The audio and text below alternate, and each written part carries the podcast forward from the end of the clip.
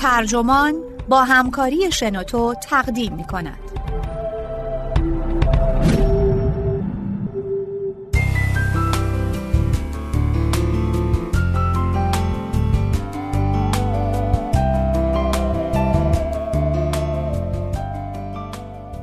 کودکان رفتار والدینشان در شبکه های اجتماعی را تقلید می کنند.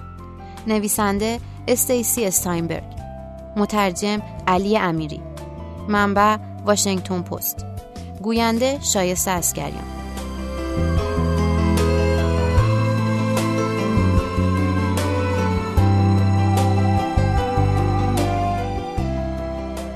دوستم لینزی داشت وعده های نهار روز بعد رو بسته بندی می کرد که متوجه شد گوشی پسرش کول روی پیشخون آشپزخونه می لرزه. کنجکاو شد که ببینه کی تو این وقت شب به اون پیام داده. گوشی رو برداشت و رمزش رو وارد کرد. لینزی هم مثل اکثر والدین بچه های مقطع راهنمایی به کول گفته بود که گاه گداری گوشیش رو چک می‌کنه. به خودش گفت که فضولی نمی‌کنه. بلکه کاری رو می‌کنه که هر مادر دلنگران دیگهی توی این شرایط انجام میده. اون چیزی که دید نگران کننده بود. مت پیام خشمگینی بود از خواهر بزرگ بکی بهترین دوست کول. همونطور که لینزی بین پیام های کول عقب می‌رفت فهمید که چرا بکی اونقدر ناراحته. اون اینستاگرام کول رو باز کرد. پسرش اونجا عکس بکی یکی از صمیمیترین دوستانش رو توی لباس شنا وقتی خم شده بود تا چیز رو برداره منتشر کرده بود. عکس قشنگی نبود و ظاهر اون می‌گفت که بکی نمی‌دونسته که ازش عکس می‌گیرن. عکس نظرات زیادی دریافت کرده بود که اکثرشون حالت بکی رو مسخره می‌کردن. دوستم به وضوح از این قضیه ناراحت بود و می‌دونست که باید کاری بکنه.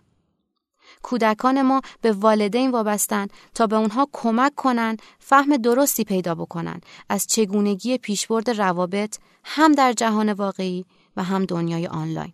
جنیفر سیگر روانشناسی در شهر گینزویل در فلوریدا میگه کودکان 10 تا 14 ساله و همینطور نوجوانها میون میل به دیده و پسندیده شدن و درک تاثیر رفتارهاشون گیر کردن.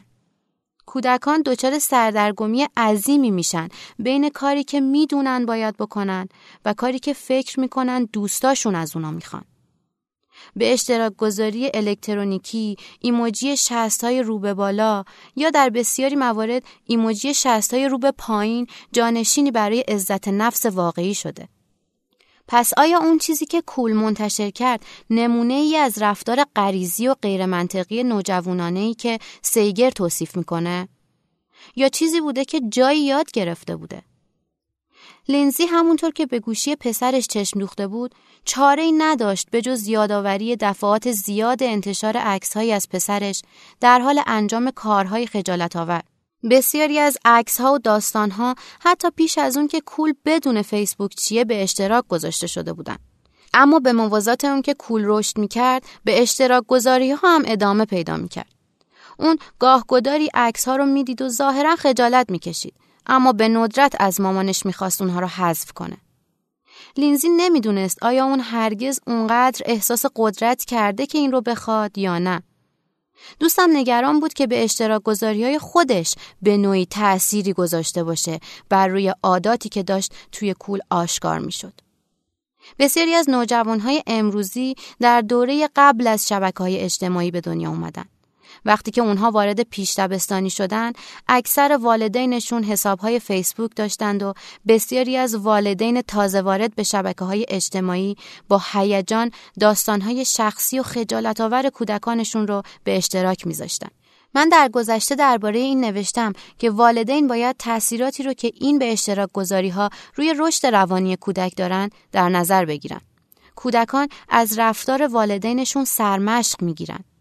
وقتی والدین مدام جزئیات شخصی زندگی کودکانشون رو به اشتراک می‌ذارن و سپس پست هاشون رو برای شمردن تعداد لایک و فالوور چک می‌کنن کودکان به کارشون توجه می‌کنن.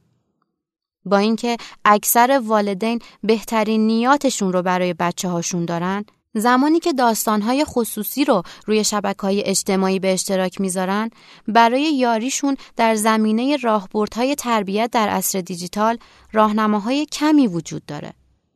کودکان همیشه در حال جذب پیامهایی از منابع گوناگون هستند از جمله از والدین خودشون